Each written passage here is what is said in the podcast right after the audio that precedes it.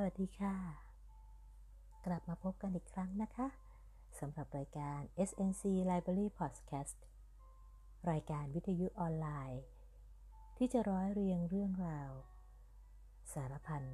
สรรหามาเล่า โดยหอสมุดพระราชวังสนามจันทร์ ดิฉันนรมนบุญญาณิตทำหน้าที่ผู้ดำเนินรายการค่ะ ค่ะ หลายสัปดาห์ที่ผ่านมานะคะ พี่พร้อมเล็กก็ได้นำเรื่องราวของพวกเราชาวศิลปกรนะคะ มาเล่าสู่กับท่านผู้ฟัง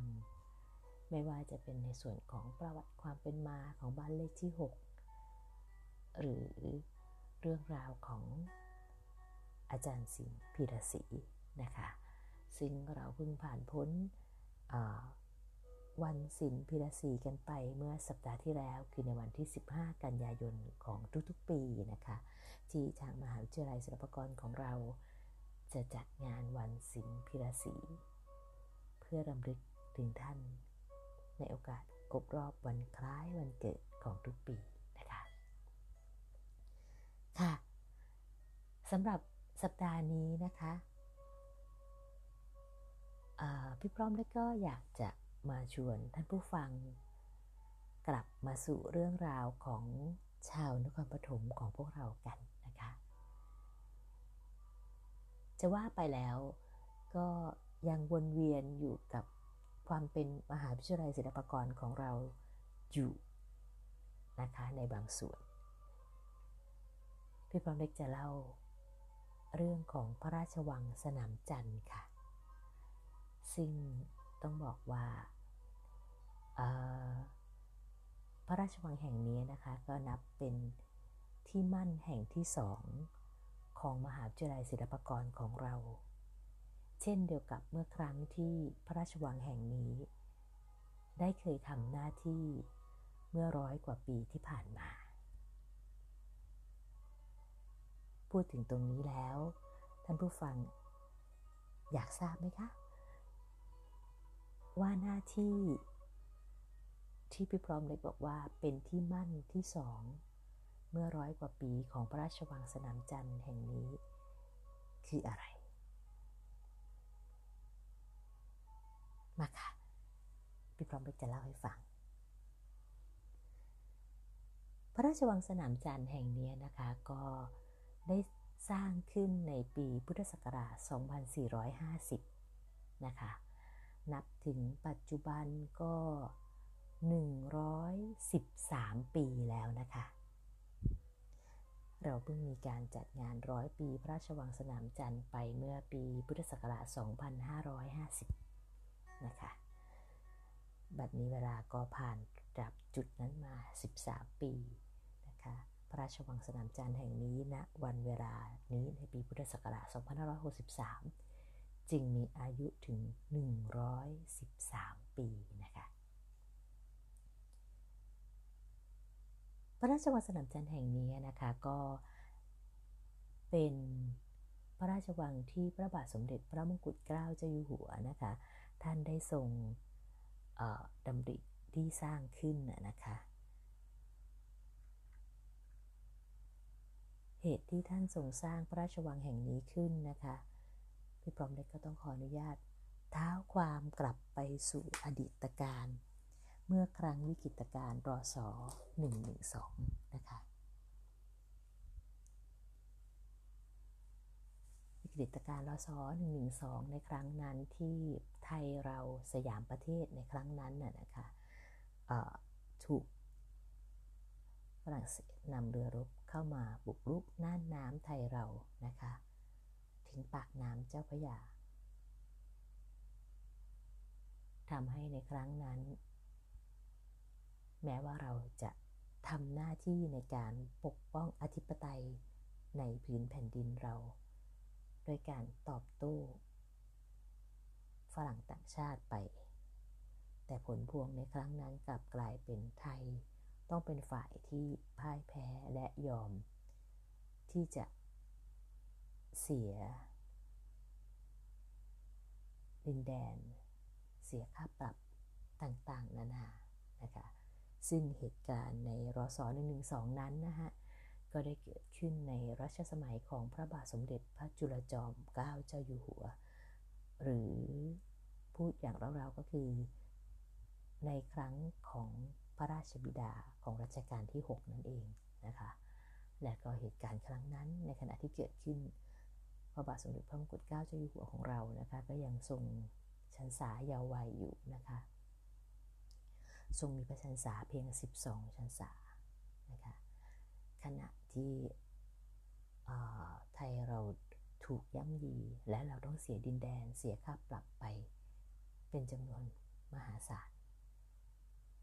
ความจดจำฝังพระหฤทัยในครั้งนั้น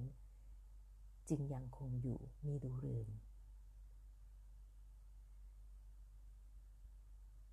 ภายหลังจากที่พระองค์เสด็จศึกษาอย่างต่างประเทศนะคะ พระองค์ท่านทรงศึกษาทางวิชาทางการทหาร และวิชาการสามัญ เมื่อทรงนิวัตประเทศไทย ในฐานะมกุฎราชกุมาร พระองค์ท่านก็ทรงเข้ารับราชการนะคะว่าไปนะก็คือเป็นการถวายงานต่อสมเด็จพระบิดา และงานสำคัญอันหนึ่งที่มกุฎราชกุมารก็คือรัชกาลที่ 6 ท่านทรง ได้รับมอบหมาย นั่นคือการมาดูแลการบูรณะองค์พระปฐมเจดีย์ซึ่งในครั้งนั้นยังไม่ทันแล้วเสร็จดีนะคะ การที่พระองค์ท่านได้เสด็จมานครปฐมอยู่เนืองๆนะคะเพื่อที่จะดูแลการบูรณะองค์พระปฐมเจดีย์ ซึ่งเริ่มการมาตั้งแต่ครั้งรัชกาลที่ 4 นะคะ ก็คืออพูดภาษาชาวบ้านก็คือปู่นะคะ แล้วก็เนื่องมาจนถึงพระบิดา จนถึงพระองค์ท่านนะะที่ได้มาทำการดูแลการบูรณะองค์พระปฐมเจดีย์นะคะ เมื่อพระองค์ท่านได้มานครปฐมอยู่บ่อยๆนั้นนะฮะพระองค์ท่านไม่ได้ มาเพียงเพื่อดูแลการบูรณะอย่างเดียวเท่านั้นนะคะพระองค์ท่านอย่างใดสำรวจรอบๆบบริเวณนครปฐมนะและก็ทรงพบว่าที่นครปฐมแห่งนี้ เป็นดินแดนที่มีประวัติศาสตร์ มีความเป็นมาที่น่าสนใจ จากการสำรวจรอบๆบริเวณนะฮะท่านได้พบโบราณสถานที่สำคัญ นอกจากวัดปฐมเจดีย์นะคะก็ยังมีโบราณสถานบริเวณพระเมนนะคะและเมื่อท่านทรงสำรวจบริเวณมาถึงหนองน้ำจันทร์หรือสระน้ำจันทร์หรือชื่อที่ชาวจังหวัดนครปฐมเรียกกันในปัจจุบัน ก็คือสระบัวนะคะพระองค์ท่านก็ทรงสังเกตว่าที่บริเวณหนองน้ำจันทร์ตรงนี้นะฮะ มีซากบทปรามอยู่นะคะ แล้วก็มีสระน้ำอยู่ในบริเวณตรงหน้าใกล้กัน ด้วยคติของไทยเรานะฮะก็คือพรามนั้นเป็นผู้ที่มีส่วนสำคัญในพระราชกรณียกิจเกี่ยวกับองค์พระมหากษัตริย์ พระองค์จึงเชื่อว่าณดินแดนนครปฐมตรงนี้ ในครั้งก่อนนั้นนะฮะจะเป็นดินแดนที่เคยมีกษัตริย์ปกครองนะคะ นอกเหนือจากนั้น ในการที่พระองค์ท่านทรงเสด็จนิวัตมาอามาที่จังนครปฐมนะคะ เมื่อมาดูแลองค์พระบรมเจดีย์กิจการอย่างหนึ่งที่สำคัญที่พระองค์ท่านทรงทำก็คือ กิจการเสือป่านะคะ ซึ่งท่านพระองค์ท่านทรงมาซ้อมรบ แล้วก็ตั้งกองบัญชาการเสือป่า ในจังหวัดนครปฐมและพื้นที่ใกล้เคียงหลายบริเวณด้วยกัน นครปฐมนั้นจึงถือได้ว่า เป็นที่มั่นเมืองหลวงสำรองแห่งที่สอง ดังที่พี่พร้อมเล็กจะเล่าต่อไปนี้ค่ะ เมื่อพระองค์ท่านสำรวจบริเวณมารอบๆแล้วนะฮะ แล้วก็เห็นชัยภูมิที่เหมาะสม ไม่ว่าจะเป็น ท้องทุ่งป่าละเมาะ รวมที่สำคัญที่สุดก็คือ การคมนาคมจากกรุงเทพมานครปฐมในยุคสมัยนั้นนะคะ ก็จะมาเพียงเส้นทางได้สองเส้นทางก็คือทางน้ำและเมื่อเริ่มกิจการของรถไฟนะคะ ก็เริ่มใช้ การคมนาคมทางรถไฟ เมื่อพระองค์ทรงสำรวจชัยภูมิรอบๆนครปฐมรวมทั้งบริเวณพื้นที่และก็จังหวัดใกล้เคียง ได้เห็นว่าเป็นพื้นที่ที่มีภูมีชัยภูมิที่เหมาะสมสำหรับประเทศเล็กๆ อย่างไทยของเรา หากเราจะโดนลูกราน หรือมีการที่ฆ่าศึกศัตรู มา บุกรุกประเทศไทยเราเหมือนครั้งที่เคยผ่านมา พระองค์ท่านจะสามารถหาทางหนีทีไล่ ถอยร่นจากกรุงเทพมหานคร เพื่อที่จะออกสู่หัวเมือง เพื่อที่จะวางแผนต่อสู้กับข้าศึกศัตรูได้ เพราะชัยภูมิ ที่เป็นทุ่งนาปาละเมาะเป็นการคมนาคม ทางน้ำฝรั่งต่างชาติ ย่อมไม่สันทัดเท่ากับเรา และหากเป็นฤดูแล้งน้ำแห้ง ยิ่งเป็นการลำบากสำหรับข้าศึกศัตรูที่จะติดตามเรามา หรือหากข้าศึกศัตรูจะยังคงติดตามมาตามทางรถไฟ เราก็ยังจะสามารถระเบิดทำลาย ทางรถไฟ เพื่อตัดเส้นทางคมนาคมได้ อีกทั้งการซ้อมรบเสือป่ารอบๆบบริเวณนะคะพระองค์ท่านก็ทรงซ้อมรบ โดยเน้นการซ้อมรบแบบกองโจรที่เราจะมีกำลังเพียงน้อยนิด แต่สามารถต่อสู้กับข้าศึกศัตรูด้วยการตัดทอนกำลัง ของข้าศึก นี่คือสิ่งที่พระองค์ท่านมองรอบๆ ความเป็นนครปฐมและเป็นมูลเหตุให้พระองค์ท่านนั้น ทรงสร้างพระราชวังสนามจันทร์ แห่งนี้ขึ้น เพื่อที่หากเกิดวิกฤตการณ์ในพระนคร พระองค์ท่านก็จะสามารถอพยพออกจากกรุงเทพมหานคร มาอยู่ที่นครปฐมเพื่อที่จะทำการอื่นๆต่อไปได้โดยสะดวก และสำหรับพระราชวังสนามจันทร์แห่งนี้นะคะ พระองค์ท่านก็ได้ใช้พระราชทรัพย์ส่วนพระองค์ ซื้อที่ทางต่อจากชาวบ้านนะฮะซึ่งต่างก็ยินดีที่จะ ขายให้กับพระองค์ท่านนะคะในราคาที่สูงกว่าที่เป็นอยู่ณขณะนั้นนะคะพระราชวังสนามจันทร์แห่งนี้นะคะ มีพื้นที่ทั้งสิ้น 888 ไร่ 3 งาน 24 ตารางวา โดยมีองค์พระพิฆเนศเป็นศูนย์เป็นเทวไรซึ่งเป็นศูนย์กลางของพระราชวังสนามจันทร์ การสร้างนั้นนะพระองค์ท่านก็ทรงให้พระยาวิสุกรรมศิลปะประสิทธิ์ หรือยศตำแหน่งในครั้งนั้นก็คือหลวงพิทักษ์มานพน้อยศิลปีนะคะ เป็นผู้ออกแบบก่อสร้างในเบื้องต้น ในปีพุทธศักราช 2450 สิ่งปลูกสร้างที่สำคัญในพระราชวังแห่งนี้นะคะก็จะมีหมู่พระที่นั่ง และหมู่พระตำหนัก ในส่วนของหมู่พระที่นั่งนะคะ พระที่นั่งองค์แรกที่ทรงสร้างที่ทรงให้มีการสร้างขึ้นนะคะ ก็คือพระที่นั่งพิมานปฐมหรือหากพวกเราชาวนครปฐม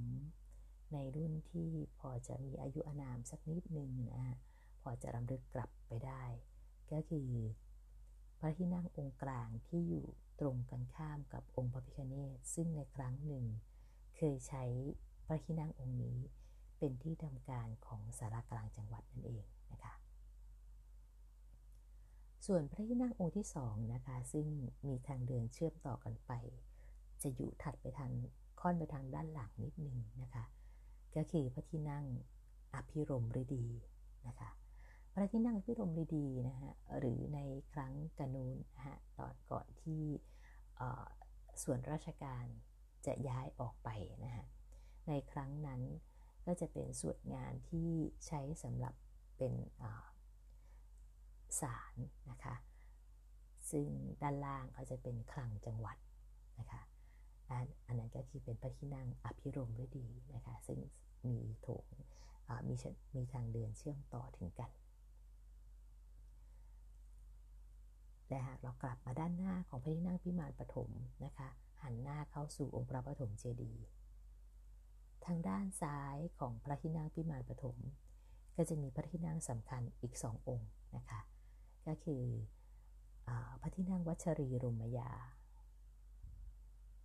ซึ่งต่อเนื่องไปกับพระที่นั่งสามัคคีมุขมาศหากเราไม่ทราบการแยกส่วนเราอาจจะเข้าใจว่า พระที่นั่งสององค์นี้เป็นพระที่นั่งองค์เดียวกัน แต่จริงๆแล้วเป็นสองพระที่นั่งนะคะ พระที่นั่งวัชรีรมยานั้นหากสังเกตง่ายๆนะคะ ก็จะเป็นพระที่นั่งซึ่งเป็นทรงไทย มีช่อฟ้าบารากา ประดับอยู่บนเครื่องหลังคานะคะ จะมีลักษณะคล้ายๆกับโบสถ์นะคะ ในในวัดนั่นเองนะคะส่วนพระที่นั่งซึ่งพระที่นั่งวัชรีรมยานั้นนะคะก็จะเป็นพระที่นั่งสองชั้นนะคะทรงไทย ส่วนพระที่นั่งสามัคคีมุขมาศก็คือพระที่นั่งชั้นเดียวซึ่งอยู่ติดกันเลยนะฮะกับพระที่นั่งวัชรีรมยา แต่เป็นพระที่นั่งชั้นเดียว ซึ่งในครั้งของรัชกาลที่ 6 นั้นนะฮะต้องเรียนว่า พระที่นั่งสามัคคีมุขมาศนั้นเป็นศาลาโถงโล่งๆนะคะ นั่นก็หมายถึงว่าในครั้งคราวนั้น พระที่นั่งองค์นี้ไม่มีประตูหน้าต่างปิดมิดชิดอย่างที่เราเห็นอยู่ในปัจจุบันนะคะ กลับมาสู่ในรายละเอียดของอพระที่นั่งแต่ละองค์กันนะคะ ในส่วนของพระที่นั่งพิมานปฐมซึ่งถือว่าเป็นพระที่นั่งองค์แรกนะคะ แล้วก็เป็นพระที่นั่ง ซึ่งจะว่าไปว่าว่าเป็นพระที่นั่งองค์หลักก็ก็ว่าได้นะคะ เพราะว่าในส่วนของพระที่นั่งพิมานปฐมองค์นี้นะคะก็จะมีห้องหับที่สำคัญสำคัญนะคะซึ่งเกี่ยวข้องกับการใช้ชีวิตประจำวันนั่นเองนะคะก็จะมีห้องอห้องพระเจ้านะคะ มีห้องสงฆ์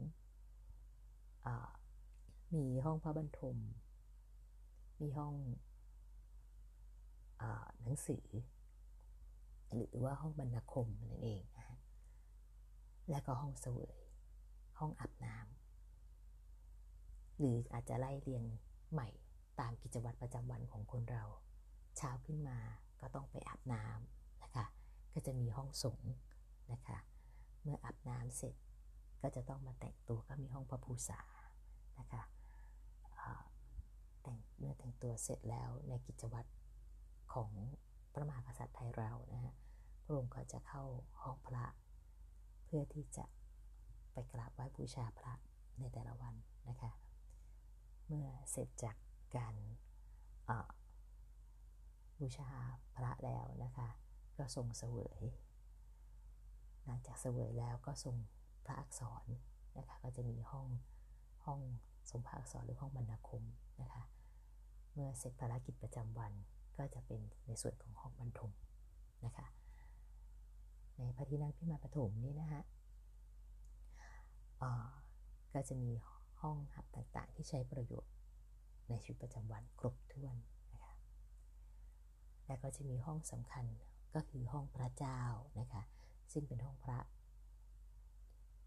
ต้องเรียนว่าในส่วนห้องพระเจ้าเนี่ยนะฮะก็จะเป็นส่วนที่มีความสำคัญ เนื่องต่อไปถึงองค์พระปฐมเจดีย์นะคะ ก็คือเป็นห้องที่ทรงให้ช่างนะฮะก็คือพระยาจันจิตกรเนี่ยได้ฝึกมือในการวาดเทวรูป ในรูปแบบของสมัยใหม่ ก่อนที่จะไปวาดจริงที่วิหารหลวงที่องค์พระนะคะ ก็จะเป็นเทพ เทวดาชุมนุมในในคติใหม่นะคะเพราะว่าคติเดิมเนี่ยเทวดาชุมนุมต่างๆ ที่อยู่ในโบสถ์ในวิหารวัดต่างๆเนี่ยก็จะเป็นลักษณะของภาพที่เป็นมิติเดียวนะฮะแต่ว่าเทพชุมนุมเทวดาชุมนุมเนี่ยในคติใหม่ที่เริ่มเริ่มทดลองเขียนที่พระราชวังสนามจันทร์ก่อนที่จะไปเขียนที่วิหารหลวงที่องค์พระนั้นนะฮะก็จะเห็นได้ว่า ตัวของเทพต่างๆเทพชุมนุมต่างเนี่ยก็จะเริ่มมีมัดกล้ามเหมือนเหมือนมนุษย์ขึ้นมากขึ้นค่ะ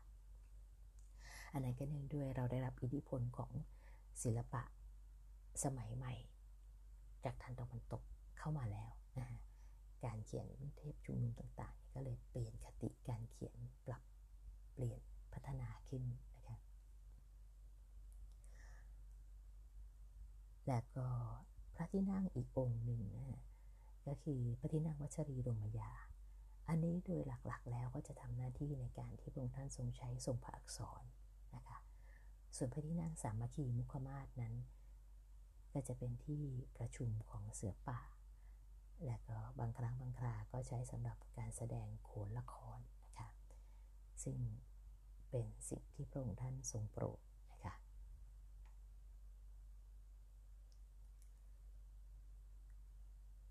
ส่วนพระที่นั่งอภิรมฤดีนะฮะก็จะเป็นส่วนที่จะเป็นต้นเครื่องในสมัยนู้นนะฮะแล้วก็จากรูปแบบสถาปัตยกรรมนั้นก็สันนิษฐานว่าก็คือสร้างขึ้นเพื่อให้ครบองค์ประกอบของรูปแบบทางสถาปัตยกรรมนะคะเราจะเห็นได้ว่าในหมู่พระที่นั่งนะฮะทั้ง 4 องค์ จะมีรูปแบบสถาปัตยกรรม 2 ลักษณะ ก็คือในส่วนของพิมานปฐมและอภิรมฤดีนั้น จะเป็นสไตล์แบบยุโรปนะคะ ส่วนวัชรีรมยาและสามัคคีมุขมาศก็จะเป็นลักษณะของไทยๆ เป็นการผสมผสานกันที่ลงตัว แม้กระทั่งตัวอาคารซึ่งเป็นยุโรปอย่างพิมานปฐมและวัชอภิรมฤดีเองนะคะ ก็ไม่ได้ถ่ายจากฝรั่งต่างชาติ มาทั้งกระบวนนะคะการนำสถาปัตยกรรมหรืออาคารแบบฝรั่งมาใช้กับบ้านเมืองไทยของเรา ซึ่งมีอากาศร้อนนะคะพระองค์ท่านก็ทรงให้ตัวผู้ที่ออกแบบ ปรับเปลี่ยนให้เข้ากับภูมิอากาศแบบไทยเรานะคะก็โดยการใส่ช่องลมเพิ่มขึ้นไป ที่เรามาจะเรียกว่าลายขนมปังขิงนะคะ ก็จะอยู่ที่พระที่นั่งพิมานปฐมพระที่นั่งพิรมดีและหากเราได้มีโอกาสได้ขึ้นไปชั้นบนของพระที่นั่งพิมานปฐมเพื่อจะเดินเนื่องไปยังพระที่นั่งสามัคคีมุขมาศจะเห็นว่ารายละเอียดทุกอย่าง ที่ได้ออกแบบมานะฮะมีความละเอียดลึกซึ้งมาก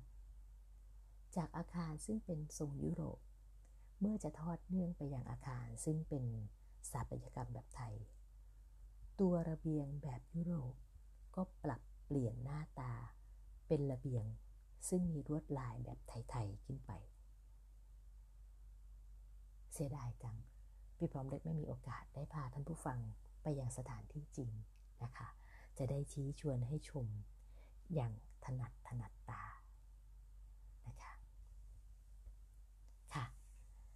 และนอกจากนั้นนะฮะในส่วนของพระที่นั่งพิมานปฐม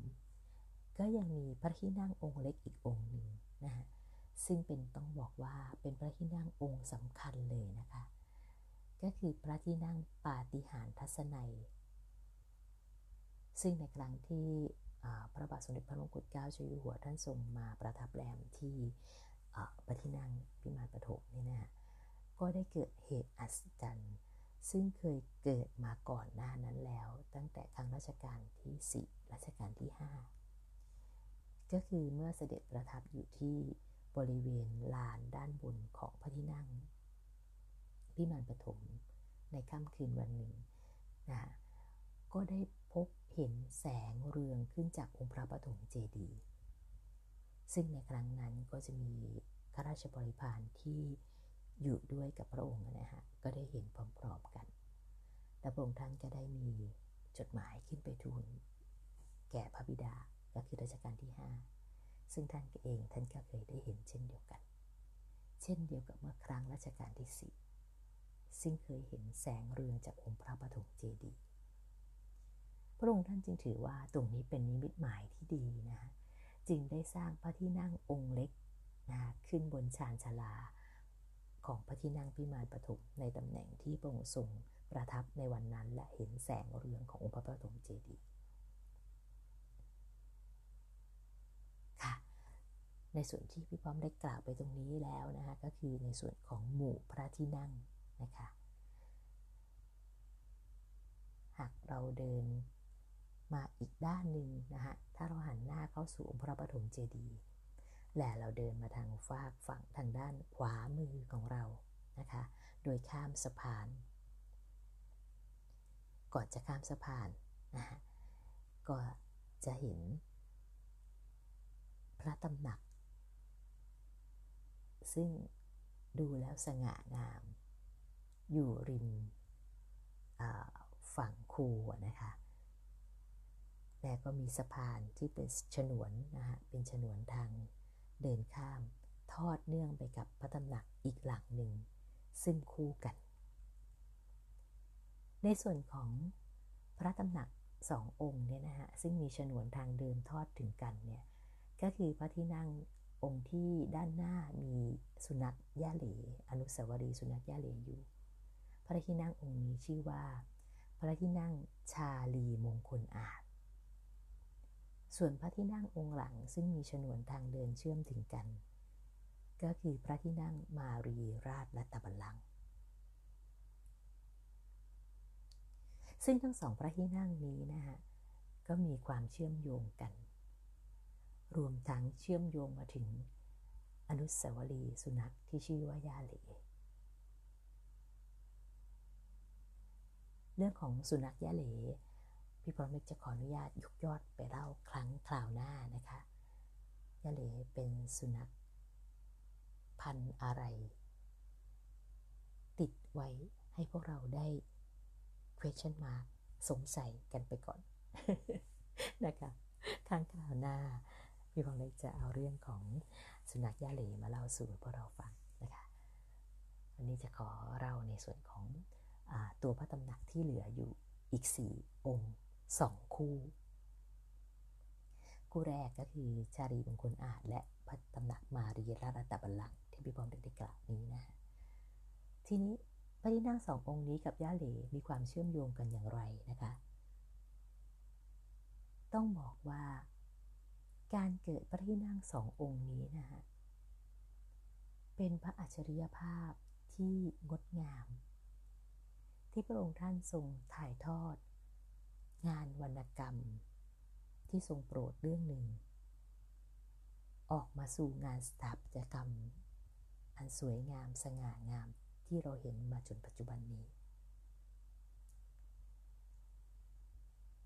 โทษค่ะ พระตำหนักนะคะ พระตำหนักสององค์นี้นะฮะ ก็มีเรื่องเล่ามาจาก บทละครเรื่องหนึ่ง ก็คือ My Friend Charlie หรือที่พระองค์ท่านทรงแปลมาเป็นภาษาไทยว่า มิตรแท้ เรื่องย่อๆของวรรณกรรมเรื่องนี้ก็มีอยู่ว่าพอลและชาลี เป็นเพื่อนรักต่างวัยกันนะคะซึ่งอยู่ในช่วงของภาวะสงคราม สองคนนี้ก็มีหน้าที่ในการดูแลรักษาประเทศชาติของตัวเองนะคะ เสร็จแล้วทั้งสองคนนั้น ได้หนีจากเมืองหนึ่งมาอย่างระหว่างเดินทางที่จะไปยังอีกเมืองหนึ่ง ก็บังเอิญให้ไปเข้าพักอยู่ที่โรงแรมเล็กๆ แห่งหนึ่งนะฮะ ซึ่งในภาษาอังกฤษเรียกว่าอินหรือว่าศึกเจ้ายุทธภพจะเรียกว่าลงเตียมประมาณนั้นนะคะกับพอแล้วก็ชาเล่เนี่ยนะฮะก็ไปเข้าพักที่โรงแรมเล็ก ๆ แห่งนี้นะฮะ แล้วก็บังเอิญบังเอิญว่าที่โรงแรมแห่งนี้มีสาวงามนางหนึ่งนะคะชื่อว่าแมรี่เป็นบุตรสาวของเจ้าของโรงแรม แต่ด้วยเหตุผลกลใด เมื่อชาลีซึ่งเป็นชายชรามีอาวุโสกว่ากว่าพอ ได้พูดคุยกับสาวงามที่ชื่อแมรี่หรือมารีนี้นะเกิดการพูดคุยกันขึ้น จึงทำให้ได้ร่วงรู้ว่าที่แท้แล้ว มารีนั้นเป็นลูกสาวของตนเอง ที่พลัดพรากกันไป แต่นานแล้ว และได้กลับมาเจอกันในยามศึกสงคราม ขณะที่ชารีไทยถามสาวงามได้ความตรงนี้ ก็ปรากฏว่าพอชายหนุ่มนั้นนะฮะก็ได้ออกไปวางแผนที่จะต่อสู้กับข้าศึกศัตรู แต่ปรากฏว่าแผนการของพอนั้นเกิดล่วไหลนะฮะทหารของฝ่ายศัตรูนั้นก็ตามมา เพื่อที่จะมาจับตัวคนที่ วางแผน แต่ชาลหรือชาลีนะฮะรู้ว่าพอลนั้นเกิดหลงรักหญิงสาวคนนี้ ตั้งแต่เมื่อแรกพบและพอมาร่วงรู้ว่าแมรี่หรือแมรี่นั้น ก็คือลูกสาวของตนเองอีก ชาลผู้เป็นมิตร ที่ดีของพอจึงเสียสละยอมนำตนเองนั้นให้ทหารฝ่ายข้าศึกจับตัวไป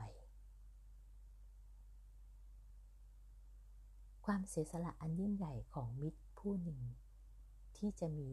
ให้กับเพื่อนรัก ที่จะมีให้กับบุตรสาวที่พัดพลากจึงนับเป็นความเสียสละอันยิ่งใหญ่ ที่พระองค์ท่านทรงแปล วรรณกรรมเรื่องนี้ ออกมาเป็นชื่อภาษาไทยว่ามิตรแท้รวมทั้งที่พระองค์ท่านทรงตั้งชื่อให้สุนัขย่าเหลก็คือเป็นชื่อที่ล้อมาจากชื่อของชา จาเล่นั่นเองนะคะ ส่วนในพอ รือว่าปงในภาษาฝรั่งเศส นั้นแปลว่าสะพานทางเชื่อม ก็จะมาสู่ในตัวของสถาปัตยกรรม 3 ส่วนนี้นะคะก็คือพระตำหนักชาลีมงคลอาจพระองค์ท่านก็ทรงให้สะท้อนความเป็นชาหรือว่าชาเล่หรือว่าชาลี นั่นเองนะคะ ท่านก็เปรียบว่าชาชาลีหรือว่าชาเล่ตัวละครเอกตัวนี้ เป็นชายผู้ซึ่งมีความสง่างาม จึงสะท้อนออกมาเป็นตัวสถาปัตยกรรมทรงยุโรปซึ่งมีความสง่างาม แต่มีขนาดกระทัดรัด ส่วนนางมารีเลอลูหรือว่าแมรี่นะคะพระองค์ท่านจึงให้สร้างเป็นพระตำหนัก มารีราชรัตบัลลังก์ซึ่งเป็นตำหนักไม้สักทอง ทาด้วยสีแดงนะคะรัตตะแปลว่าสีแดงนะคะตำหนักไม้ข้างหลังกับตำหนักซึ่งเป็นอาคารก่ออิฐถือพูนด้านหน้า ก็คือความสง่างามของชายที่ชื่อชาลี และความอ่อนโยนของสุภาพสตรีก็คือนางมารีเรรู และพระองค์ท่านก็ทรงให้ชื่อพระตำหนักหลัง ซึ่งเป็นหญิงงามว่ามารีราชรัตตบัลลังก์ส่วนพอลชายหนุ่มอย่างที่พี่พอมเล็กได้กล่าวไปแล้ว ก็คือพงในภาษาฝรั่งเศสนะคะก็แปลว่าทับสะพานทางเชื่อมพงดันก็หมายถึงว่าพอนั้น เป็นส่วนหนึ่งที่เชื่อมความรักของพ่อและลูก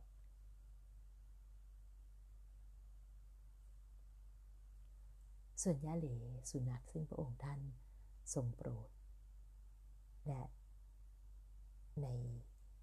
กิจกรรมกิจวัตรของยะเลนั้น แสดงออกซึ่งความซื่อสัตย์จงรักภักดีต่อพระองค์ท่านอย่างยิ่ง พระองค์ท่านจึงใช้ชื่อยาเล่แปลงเป็นชื่อของยาเลนั่นเองนะคะ อันนี้ก็เป็นในส่วนของพระตำหนักคู่แรก ซึ่งเป็นสไตล์ของยุโรป ส่วนพระตำหนักอีกคู่หนึ่งนะคะ ซึ่งเป็นพระตำหนักแบบไทย คู่กับยุโรปก็คือพระตำหนัก ทับแก้ว และพระตำหนักทับขวัญ ก็คือเมื่อเราเดินถัดจากพระตำหนักมารีราชตบัลลังมา เราก็จะพบกับพระตำหนักซึ่งเป็นเรือนไทย เป็นเรือนหมู่ข้าบดี นะคะ พระตำหนักองค์นี้ก็คือพระตำหนักทับขวัญนนั่นเอง ซึ่งท่านก็จะสร้างคู่กับพระตำหนักทับแก้ว ซึ่งอยู่มีถนนขั้นกลางนะคะพระตำหนักทับแก้วก็คือส่วนที่อยู่ติดกับมหาวิทยาลัยศิลปากรกล่าวถึงพระตำหนักทับขวัญนนะคะ ซึ่งเป็นหมู่เรือนกหบดีนี้นะคะก็จะเป็นหมู่เรือนไทยซึ่งมีความงามสมบูรณ์แบบ นะคะองค์ประกอบของเรือนก็จะมีอหอนอนนะคะสองหอ หันหน้าอยู่ในทิศทิศเหนือและทิศใต้นะคะ ส่วนทางด้านตะวันออกและตะวันตกนะคะ ทางตะวันตกก็จะเป็นหอนั่ง ส่วนทางตะวันออกก็คือทางด้านที่หันหลังให้กับอองค์พระปฐมเจดีย์นะคะ อันนั้นก็จะเป็นเป็นเรือนครัวนะคะ และก็ยังมีเรือนบริวารอยู่รอบสี่ทิศเช่นเดียวอยู่สี่มุมเช่นเดียวกันนะคะ ส่วนพระตำหนักทับแก้วนะคะพระองค์ท่านก็ ทรงให้สร้างขึ้นเป็นสไตล์ของอาคารทรงยุโรปนะคะก็เป็นอาคารที่เก่ออิฐถือปูนสองชั้น ภายในนั้นก็จะมีชั้นชั้นสองนะคะเมื่อเราขึ้นบันไดไป ก็จะมีเตาผิงนะคะ และเหนือปล่องเหนือเตาผิงขึ้นไป ก็จะมีพระบรมสารีริสลักษณ์ของรัชกาลที่ 5 ซึ่งเขียนด้วยดินสอถาดนะคะและในปัจจุบันพระตำหนักทับแก้วนั้นนะคะก็เป็นที่ทำการของสโมสโมสรฟุตบอลนะคะสยามนะคะเป็นพิพิธภัณฑ์สโมสรฟุตบอลสยามนะคะและพระตำหนักทับแก้วหลังนี้เองนะคะก็จะเป็นที่มาของนามวิทยาลัยแห่งแรก ของมหาวิทยาลัยศิลปากรวิทยาเขตพระราชวังสนามจันทร์ ซึ่ง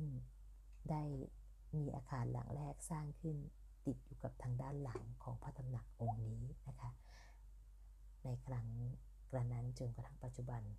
ที่มหาลัยศิลปากรพระราชวังสนามจันทร์เราจึงมีชื่อเล่นๆที่เรามักจะเรียกกันว่า ทับแก้วก็คือเป็นนามที่หลวงปิ่นมารากุล ในข่าวที่ท่านได้ขยายวิทยาเขตมาที่พระราชวังสนามจันทร์นะคะ ได้ตั้งขึ้นเป็นมงคลนามเพื่อเทิดทูน ในส่วนของพระตำหนักองค์ที่อยู่ด้านหน้าของวิทยาลัยแห่งนี้นั่นเอง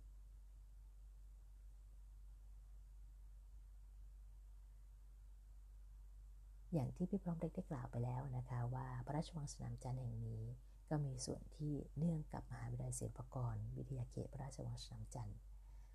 เนื่องด้วยเราเองมหาวิทยาลัยของเรานั้นนะคะก็ได้ใช้พื้นที่ส่วนด้านหลังของพระราชวังนะคะเป็นที่ตั้งของมหาวิทยาลัย ศิลปากรวิทยาเขต พระราชวังสนามจันทร์แห่งนี้นั่นเองค่ะ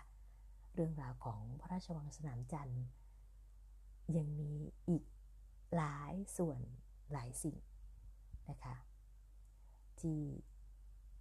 ไม่สามารถเล่าได้จบภายในเวลาสั้น ๆ ตรงนี้นะคะ ปกติสมัยที่เรายังไม่ได้คืนพระราชวัง พระราชวังแห่งนี้ก็อยู่บางอาอาคาร พระตำหนักบางส่วน ก็อยู่ในความรับผิดชอบดูแลของมหาวิทยาลัยศิลปากรนะคะ ในครั้งคราวนั้นนะคะมหาวิทยาลัยศิลปากรของเรา ก็ทำหน้าที่ในการดูแลพระตำหนักชาลีมงคลอาจ มารีราชรัตบัลลังก์และพระตำหนักทับขวัญนนะคะ และในครั้งกันนั้นนะฮะก็เวลาล่วงเลยมาร่วม 20 กว่าปีนะคะทางมหาวิทยาลัยศิลปากรของเรานั้นก็มักจะได้รับมอบหมายจากทางจังหวัดบ้างนะคะ หรือระยะหลังๆมาส่วนใหญ่แล้วก็ จะติดต่อมาโดยตรงผ่านมหาวิทยาลัย ให้ทางมหาวิทยาลัยศิลปากรนั้น จัดบุคลากรมาเป็นผู้นำชมพระราชวังสนามจันทร์นะคะ ซึ่งในครั้งนั้นต้องเรียนว่าพี่พร้อมเล็กมีโอกาสอันดีนะคะ ที่ได้เข้าทำหน้าที่ตรงนี้ มาตั้งแต่ปีพุทธศักราชประมาณ 2,530 ต้นๆนะฮะ ก็ทำหน้าที่มาจนถึงประมาณปีพุทธศักราช 2540 ต้นๆเช่นเดียวกันนะคะจึงนับเป็นโอกาสอันดีนะคะที่ได้เข้ามาปฏิบัติงานในมหาวิทยาลัยแห่งนี้ และก็เปรียบเสมือนได้ทำงานรับใช้เบื้องพระยุคลบาทของรัชกาลที่ 6 ในการเผยแผ่เผยแพร่โทษค่ะ ในการเผยแพร่พระเกียรติคุณ ในสิ่งที่พระองค์ทรงสร้างขึ้นให้กับจังหวัดนครปฐมของเรา อย่างที่พี่พร้อมได้แจ้งแล้วนะคะ ในส่วนรายละเอียดปลีกย่อยของพระราชวังสนามจันทร์แห่งนี้ยังมีอีกมากมาย ซึ่งไม่สามารถเล่าได้ในเวลาจำกัดตรงนี้ ปกติเวลาที่ผ่านนำชมนะคะแบบทั่วถึงทุกอนูของพระราชวัง ต้องว่าอย่างนั้นนะคะ ใช้เวลาประมาณ 3 ชั่วโมงค่ะสำหรับท่านผู้ฟังที่สนอกสนใจนะคะ อยากเข้าเยี่ยมชม อยากให้พาไปชี้ชวนชมดู ก็หลังไม่มาได้นะคะ ยินดีค่ะยินดี ไม่มีค่าตัวนะคะ ยินดี ที่จะให้ความรู้ตรงนี้ในส่วนที่ตัวเอง ได้ทำหน้าที่มานะคะค่ะสำหรับการจัดรายการ SNC Library Podcast ตรงนี้นะคะ ในวันนี้พี่พอมเล็กก็ต้องบอกว่าสวัสดีนะคะแล้วก็พบกันใหม่ในครั้งคราวหน้านะคะ จะเป็นเรื่องอะไร จะเป็นเรื่องยะเหล่ไหม หรือเราจะไปชี้ชวนกันชมนครปฐมส่วนอื่นที่เนื่องด้วยในรัชสมัยของรัชกาลที่ 6 ซึ่งมีอะไรที่น่าสนใจอีกหลายเรื่องเช่นเดียวกันนะคะ เดี๋ยวพี่พร้อมเล็กขออนุญาต นั่งนั่งคิดคิดนอนนอนคิดคิดก่อนเนาะขอนั่งคิดนอนคิดก่อนนะคะ ค่ะ ค่ะสำหรับสัปดาห์นี้นะคะ ก็ขออนุญาตสวัสดีค่ะ พบกันใหม่ในครั้งหน้านะคะ หรือท่านใดอยากฟังเรื่องราวอะไรของนครปฐมนะคะ ถ้าพี่พร้อมเล็ก สามารถจะค้นหาข้อมูลได้นะคะ ก็จะนำมาเล่าสู่ให้ฟัง จะบอกกับพี่พร้อมเล็กได้ทางไหนนะคะ ก็เยี่ยมชมกันได้เลยค่ะ ที่ Facebook ของหอสมุดพระราชวังสนามจันทร์นะคะ สามารถบอกฝากความไปตรงนั้นได้นะคะ พิมพ์คำว่าหอสมุดพระราชวังสนามจันทร์บน Facebook นะคะ ก็สามารถติดต่อกับหอสุพระราชวังสนามจันทร์ได้ในทุกเรื่องราวนะคะ ค่ะสำหรับวันนี้สวัสดีค่ะ